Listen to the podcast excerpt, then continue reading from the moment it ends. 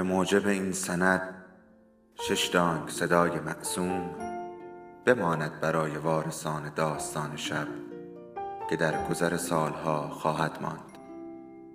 ارادتمند داستان شب.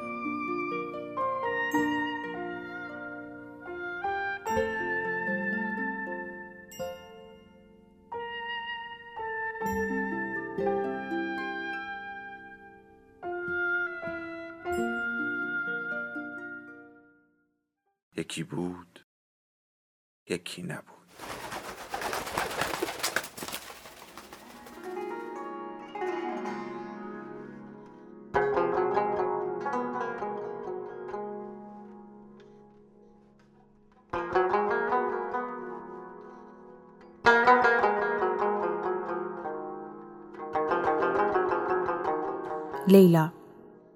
در آن بامداد بهاری 1994 همچنان که روشنای روز تاریکی را میزدود لیلا یقین کرد که رشید می‌داند. حالا دیگر هر لحظه ممکن بود او را از رخت خواب بیرون بکشد و بپرسد که او را اینقدر خر فرض کرده که از قضیه سر در نیاورد. اما از آن صبح را گفتند و آفتاب روی بامها پهن شد و خروسها خواندند و هیچ چیز غیرعادی اتفاق نیفتاد.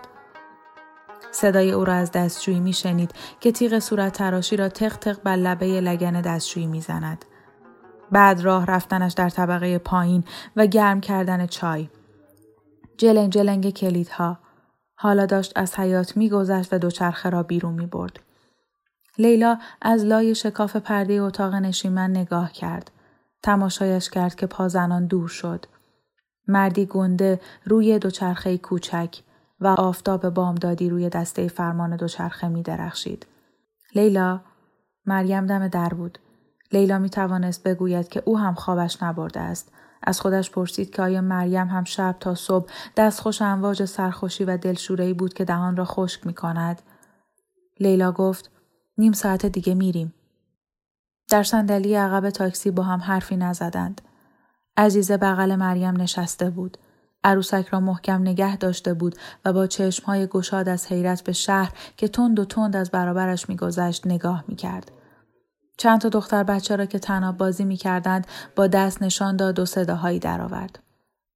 لیلا به هر جا نگاه می‌کرد رشید را می‌دید. او را می‌دید که از یک سلمانی بیرون میآید که شیشه هایش را با خاکه زغال سیاه کرده یا از دکه هایی که کپک میفروختند. یا از مغازه های در هم شکسته جلو باز که لاستیک های کهنه از کف تا سقف جلوی آن تلمبار شده بود. در صندلی خود فرو رفته بود. مریم کنارش نشسته بود و زیر لب دعا می‌خواند. لیلا آرزو می‌کرد که کاش صورتش را می‌دید اما او برقه زده بود. هر دو زده بودند و تنها می توانست برق چشمانش را از پشت توری ببیند. لیلا پس از هفته ها اولین بار از خانه بیرون می آمد.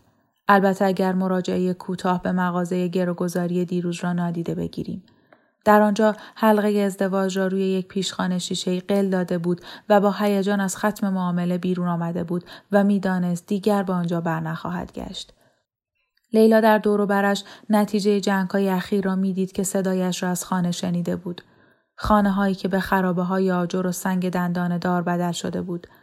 ساختمان هایی که سوراخ بزرگی در آنها ایجاد شده و تیرهای سقف از آنها بیرون زده بود. تنه های له شده و واژگون اتومبیل ها که گاهی روی هم سوار شده بود. دیوارهایی که به اندازه های مختلف سوراخ سوراخ شده بود و خورده شیشه که همه جا ریخته بود. ای را دید که تابوتی را به سوی مسجد می‌برند و پیرزنی چادر مشکی پشت سرشان موهای خود را می‌کند.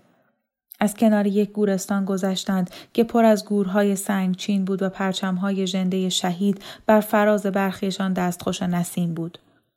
لیلا دست به سوی چمدان برد و انگشتها را دور نرمه بازوی دخترش حلقه کرد. در ایستگاه دروازه لاهور نزدیک پل محمود خان در شرق کابل یک رج اتوبوس خاموش کنار پیاده رو ایستاده بودند. مردهای دستار بر سر بسته های بزرگ و جعبه ها را بالای اتوبوس بار می زدند و چمدان ها را با تناب سفت می بستند. توی ایستگاه مردها در صفی طولانی برای خرید بلیت از باجه ایستاده بودند. زنهای برغ پوش دسته دسته ایستاده بودند و گپ می زدند و با روبونهشان جلویشان تلمبار شده بود. بچه های کوچک را در بغل تاب می‌دادند و بچه های دیگر را سرزنش می‌کردند که از آنها دور نشوند. شبه نظامیان مجاهدین توی ایستگاه و بیرون آن گشت می‌زدند و اینجا و آنجا پرخاش کنان دستورهای کوتاه می‌دادند. چکمه به پا و پکول به سر و یونیفرم های خاکی به تن داشتند. همهشان کلاشینکوف داشتند. لیلا خود را تحت نظر می‌دید. به صورت هیچ کس نگاه نمی کرد. اما احساس می کرد که همه کس در اینجا می داند و با نارضایی شاهد کردار او و مریم است. لیلا پرسید کسی رو می بینی؟ مریم عزیزه را در بغلش جابجا کرد. دارم می گردم. لیلا می‌دانست که این اولین قسمت خطر است که مرد مناسبی را بیابند که وانمود کند آنها جزو خانوادهش هستند. آزادی و فرصت هایی که زنها بین 1978 تا 1992 از آن برخوردار بودند حالا دیگر چیزی بود متعلق به گذشته ها. لیلا یادش آمد که بابا درباره سالهای حکومت کمونیستا گفته بود زن بودن در حال حاضر در افغانستان قنیمتی است لیلا. از وقتی مجاهدین در آوریل 1992 حکومت را قبضه کردند، نام افغانستان بدل به مملکت اسلامی افغانستان شده بود. حالا ملاهای تند رو به رهبری ربانی در شورای عالی اکثریت داشتند و از قوانین دوره کمونیستی روگردان بودند که به زنها آزادی می‌داد و به جای آن قوانینی بر پایه شریعت وضع کردند و دستور دادند زنان برقه بپوشند مسافرتشان بدون همراهی مردی از خیشان ممنوع شد و مجازات زنا را سنگسار تعیین کردند. هرچند اعمال این قوانین گهگاهی بود. لیلا به مریم گفته بود اگر سرگرم کشتار یکدیگر ما نبودند اینها را بیشتر به ما تحمیل می کردند. قسمت دوم خطر خطر این سفر وقتی بود که عملا به پاکستان می رسیدند. پاکستان که تا کنون با دو میلیون پناهنده افغان روبرو بود از ژانویه امسال مرزهای خود را به روی افغانی ها بسته بود. لیلا شنیده بود فقط آنهایی را راه می دهند که روادید گرفته باشند. اما مرز قابل نفوذ بود. همیشه بوده. و لیلا می‌دانست که هزاران افغان هنوز چه با رشوه و چه با اثبات زمینه های انسان دوستانه از مرز میگذرند و همیشه قاچاقچی هایی هم هستند که می‌توان به آنها موز داد. به مریم گفته بود با آنجا که برسیم راهی پیدا می کنیم. مریم با چانهش یکی را نشان داد. با این چطوری؟ آدم مطمئنی به نظر نمی‌رسه. اون یکی چی؟ خیلی پیره. با دو مرد دیگه هم سفر می‌کنه. سرآخر لیلا مردی را پیدا کرد که بیرون روی نیمکت پارکی نشسته بود. زنی چادری کنارش بود و پسر بچه با عرقچین کم و بیش به سن عزیزه روی زانوی مرد ورجه وجه می کرد. مردی بود بلند بالا و باریکندام و ریشدار که پیراهن یقه باز و کت خاکستری محقری بدون دکمه به تن داشت. به مریم گفت همینجا وایسا. موقع دور شدن باز شنید که مریم زیر لب دعا می کند. لیلا که به مرد جوان نزدیک شد او سر برداشت و دست را در برابر نور خورشید سایبان چشم کرد. ببخشید برادر شما میرید پیشاور؟ مرد از گوشه چشم نگاه کرد و گفت بله. اومدم از شما کمکی بخوام. می‌تونید لطفی در حق ما بکنید؟ مرد بچه را به زنش داد. او و لیلا یک قدم فاصله گرفتند. چه کاری از من ساخت است همشیره؟ لیلا از دیدن اینکه چشمهای آرام و صورت مهربانی دارد تشویق شد. داستانی را به او گفت که با مریم بر سرش به توافق رسیده بودند. گفت که بیوه است. او و مادرش و دخترش کسی را در کابل ندارند. می‌روند پیشاور تا پیش امویش بمانند. مرد جوان گفت می‌خواید همراه خانواده من بیایید؟ می‌دونم براتون زحمته اما شما برادر شایسته به نظر میایید و من نگران نشو هم شیره می‌فهمم. زحمتی نیست. بزار برم براتون بلیت بخرم. متشکرم برادر این کار ثواب داره. خدا عوضتون بده. از زیر چادر پاکت پول را درآورد و به دستش داد. در آن هزار و صد افغانی بود. حدود نصف پولی که سالها پیش پنهان کرده بود. به علاوه فروش حلقه پاکت پول را در جیب شلوار او لغزاند همینجا بمانید لیلا نگاهش کرد که وارد ایستگاه می شود. نیم ساعت بعد برگشت. گفت بهتر بلیط دست من باشه. اتوبوس یک ساعت دیگه ساعت یازده راه میافته. ما با هم سوار می‌شویم. اسم من وکیله. اگه کسی پرسید معمولا نمی‌پرسم. میگم دخترموی منید. لیلا اسمهای خودشان را گفت و او هم گفت یادش میماند. بعد گفت همین دورو برا باشید. آنها روی نیمکتی کنار خانواده وکیل نشستند. صبح آفتابی گرمی بود و در آسمان فقط چند کپ ابر بالای کوهستان دیده می‌شد. مریم چند بیسکویت به دست عزیزه داد که در میان عجله برای بستن بار و بونه یادش مانده بود بردارد. یکی هم که به لیلا تعارف کرد. لیلا خندید. بالا میارم. بس که هیجان زدم. منم. متشکرم. مریم برای چی؟ لیلا گفت برای این برای اومدن با ما فکر نمی کنم تنهایی از اختش برمی اومدم. ناچار نبودی. جایی که میریم وضعمون روبرا میشه مریم. دست مریم روی نیمکت لغزید و دست او را گرفت. قرآن میگه الله مشرق است و مغرب. بنابراین به هر سو که رو بیاری خواست اللهه. عزیزه به اتوبوسی اشاره کرد و صداهایی از خود درآورد. مریم گفت می‌بینم عزیز جون درسته وای خیلی زود سوار وای میشیم. آخ چه چیزایی که تو نمی‌بینی. لیلا لبخند زد. نجاری را در دکانش آن طرف خیابان تماشا کرد که چوب را می‌برید و خاک اره را پخش می‌کرد. اتومبیل ها را تماشا کرد که به سرعت در رفت آمدند و به شیشه هایشان دوده و گل مالیدند. اتوبوس ها را تماشا کرد که قررش کنان کاهلانه کنار پیاده رو پس و پیش می رفتند و رویشان تاووس، شیر، خورشید در حال طلوع و شمشیرهای براق کشیده بودند. لیلا در گرمای خورشید بامدادی احساس سبکی و جسارت می کرد.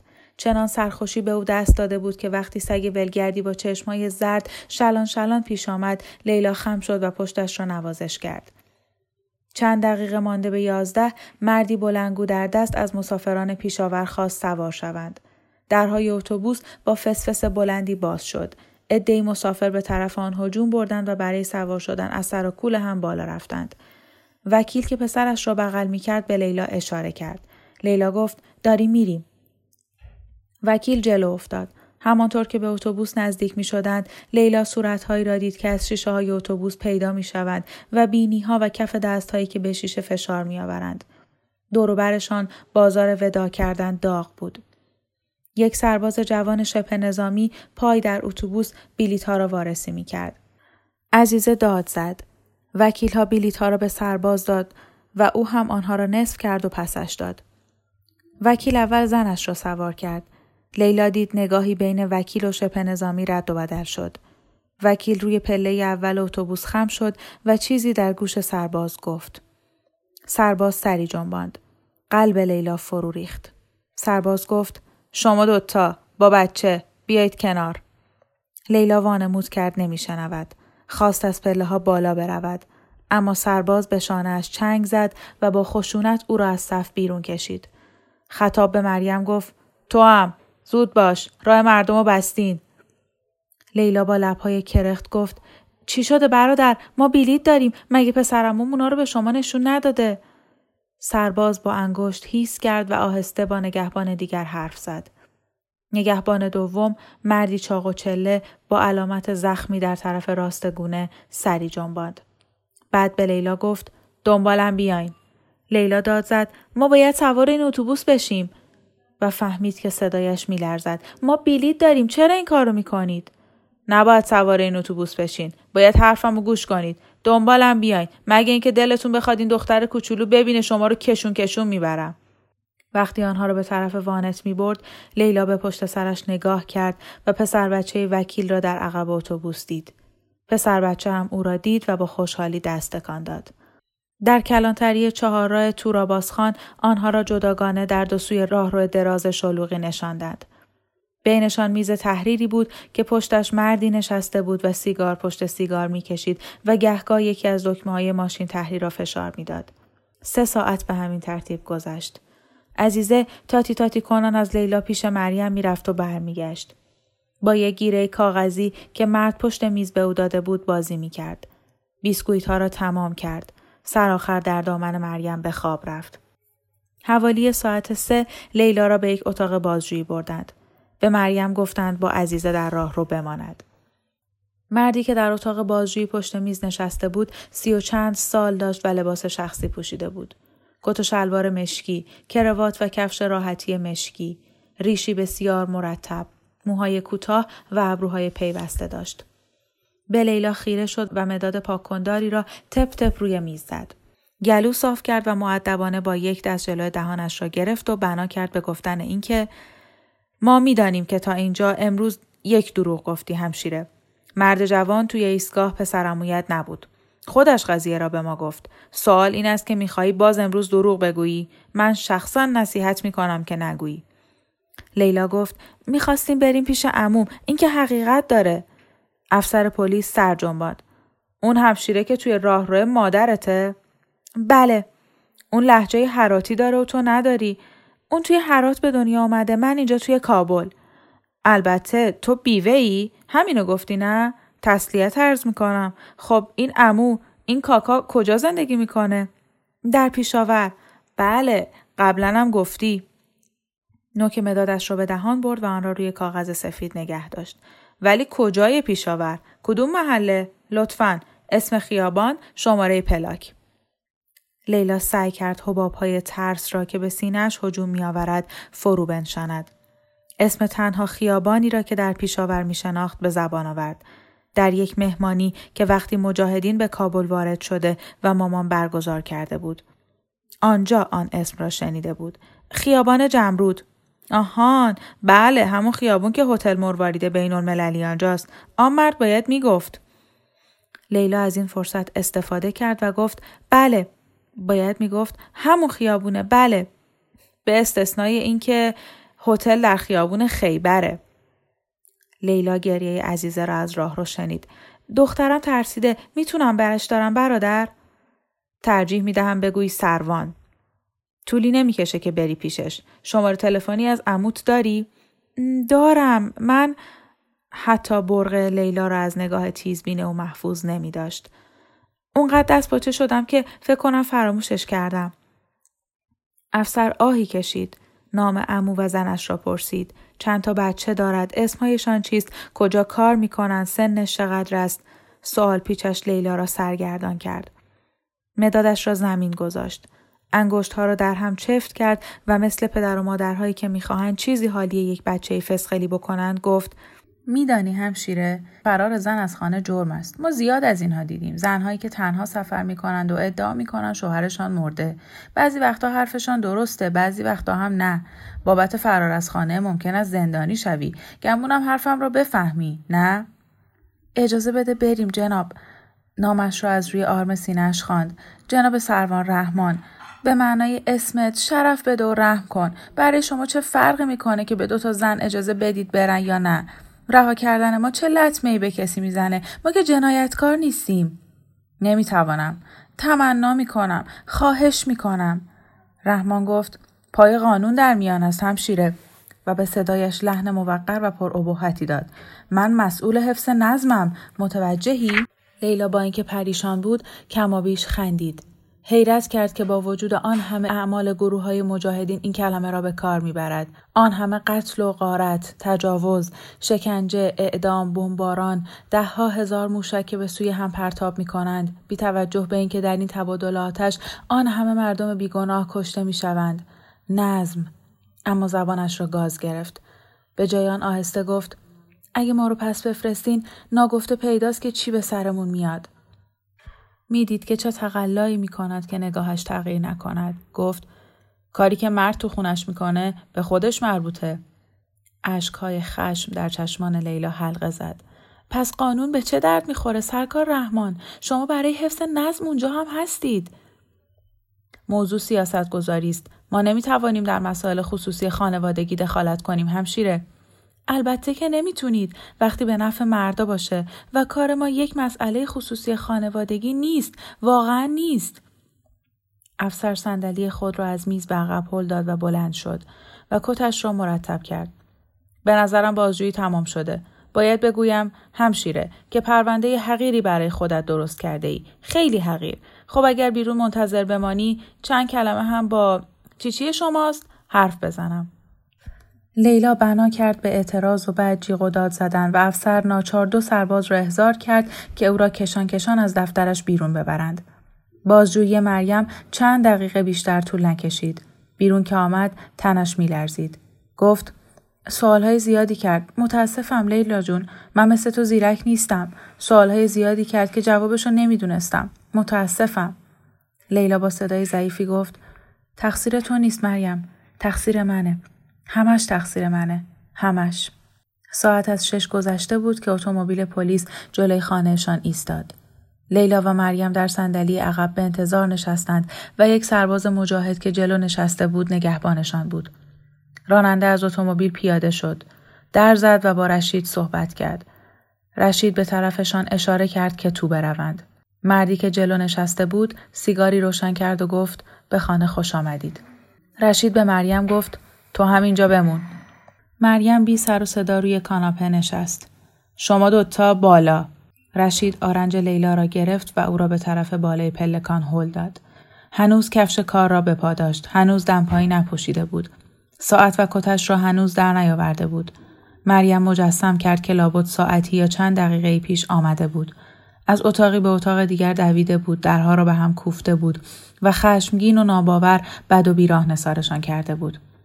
لیلا در بالای پلکان به طرفش برگشت. گفت اون نمی‌خواست این کارو بکنه. من وادارش کردم. نمی‌خواست با من بیاد. لیلا ندید مشت از کجا آمد.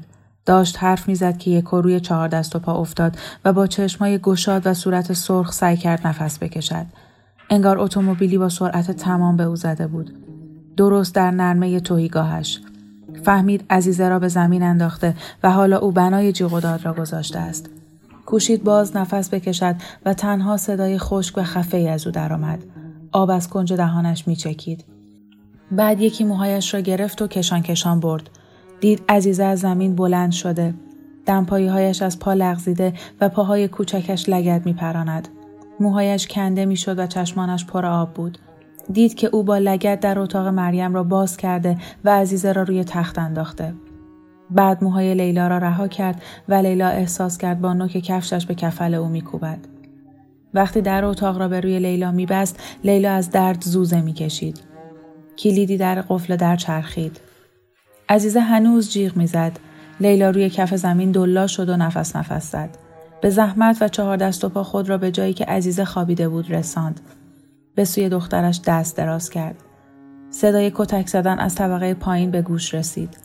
صداهایی که لیلا میشنید از نظرش دعواهای مرتب خانوادگی بود. نه فوش و فضیحتی بود و نه جیغ و دادی. نه فریادهای شگفت زده. فقط کار کتک زنی و کتک خوری منظم بود. گروپ گروپ چیز محکمی که بارها به گوشت تن می‌خورد. چیزی کسی یا با ضربتی به دیوار می‌خورد و لباسی که جر می‌خورد. گهگاه لیلا صدای پاهای دوان را میشنید و تعقیبی بی کلام، واژگون شدن مبل، شکستن شیشه و بعد باز صدای کوفتن. لیلا عزیزه را در آغوش گرفت. وقتی مسانه عزیزه واداد، لیلا گرمایی را در جلوی پیراهنش احساس کرد. سرآخر تعقیب و گریز در طبقه پایین بند آمد. حالا دیگر صدای مکرری شبیه کوبیدن چماق چوبی بر گوشت به گوش می رسید. لیلا عزیزه را در بغل جنبان تا این صدا هم بند آمد و وقتی صدای باز و بسته شدن شدید در پرده دارا شنید عزیزه را به زمین گذاشت و از پنجره نگاه کرد. دید که رشید پس گردن مریم را گرفته است و او را به حیات می کشد. مریم پا برهنه و دلا شده بود. دستهای رشید و صورت مریم و موها و گردن و پشتش خونالود بود. پیراهنش از جلو جر خورده بود. لیلا از پشت شیشه داد زد متاسفم مریم. تماشا کرد که مریم را کشان کشان به انبار می‌برد. خودش هم تو رفت و با یک چکش و چند تکه تخته بلند و چوب بیرون آمد. در دولنگه را بست. کلیدی از جیب درآورد و با قفل ور رفت. درها را امتحان کرد. بعد پشت انبار رفت و یک نردبان آورد. چند لحظه بعد صورتش پشت پنجره لیلا بود و میخا را به کنج دهان گذاشته بود. موهایش ژولیده بود. روی پیشانیش لک خونی دیده می‌شد. عزیزه با دیدن او جیغی کشید و سر زیر بغل لیلا فرو برد. رشید بنا کرد به میخ زدن به تخته ها روی پنجره. تاریکی یک پارچه نفوذناپذیر و پیوسته بود. بی هیچ لایه‌ای. رشید درسای بین تخته ها را با چیزی پر کرده و شیء بزرگ ثابتی را پای در گذاشته بود چنانکه هیچ نوری از آن رد نمی‌شد.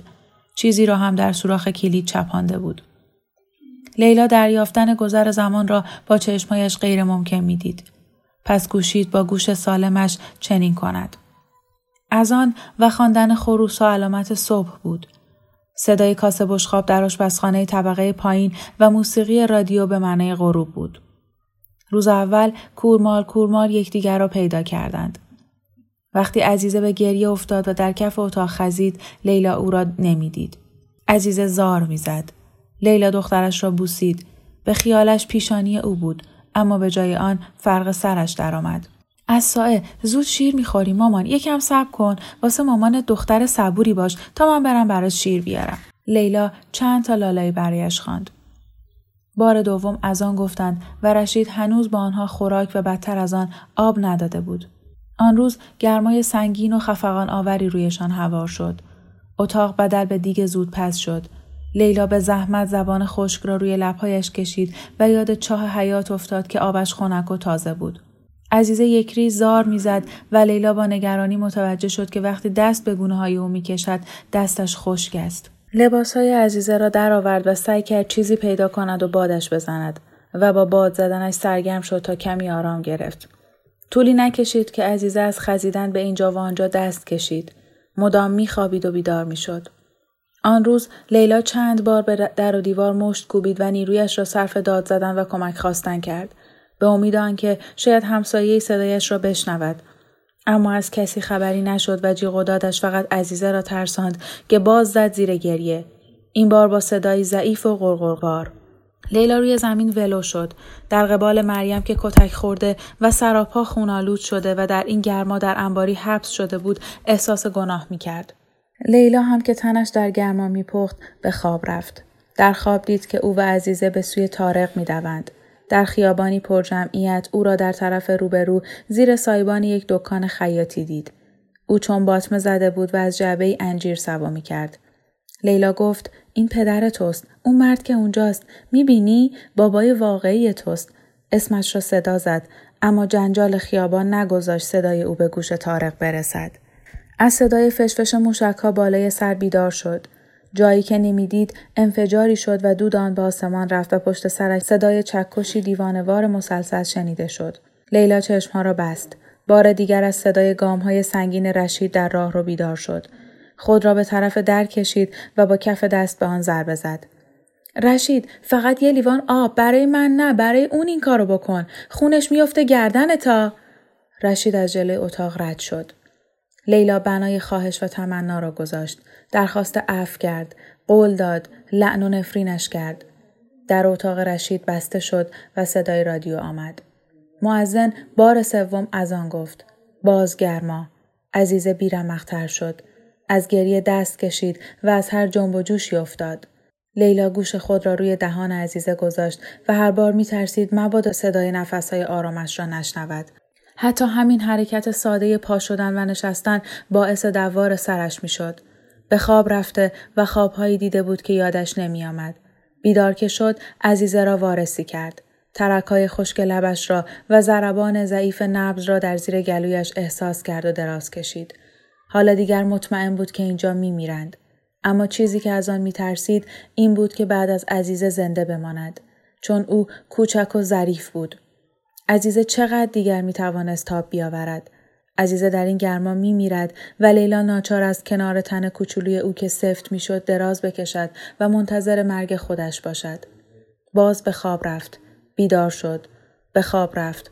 بعد مرز بین خواب و بیداری رنگ باخت. این دفعه صدای خروس ها یا از آن نبود که بیدارش می کرد بلکه کشیدن چیز سنگینی روی زمین بود. صدای تلق تلقی را شنید. ناگهان اتاق سرشار از نور شد. چشمایش به اعتراض باز و بسته می‌شد. لیلا سر برداشت. پلک زد و دست را حائل چشم کرد. از لای نیم سایه گنده و تاری را در برابر مستطیلی از نور دید. نیم سایه حرکت کرد. حالا شبهی کنارش خم شده بود. رویش خم شده بود و صدایی کنار گوشش چیزی می گفت. یک دفعه دیگه این کار رو بکنید تا حسابتون رو برسم. به خدا و پیغمبر قسم که پیداتون می‌کنم و وقتی پیدا کردم هیچ دادگاهی تو این کشور نفرین شده نیست که منو وا داره بابت کاری که می‌کنم حساب پس بدم. اول نوبت مریم بعد دختره و بعد تو. وادارت می‌کنم شاهد کارم باشی. می‌فهمی؟ وادارت می‌کنم با چشمای خودت تماشا کنی. و با این حرف از اتاق رفت. اما نه پیش از آن که لگدی حواله پهلوی لیلا کند که موجب شد تا چند روز خون بشاشد.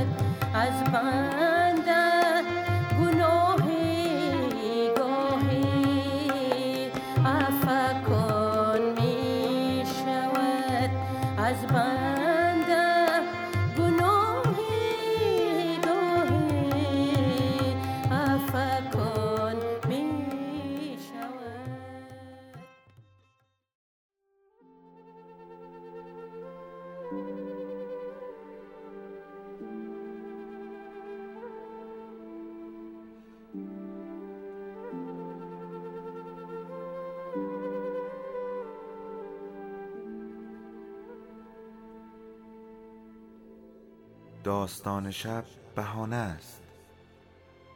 برای با هم بودن دور هم نشستن شنیده شدن.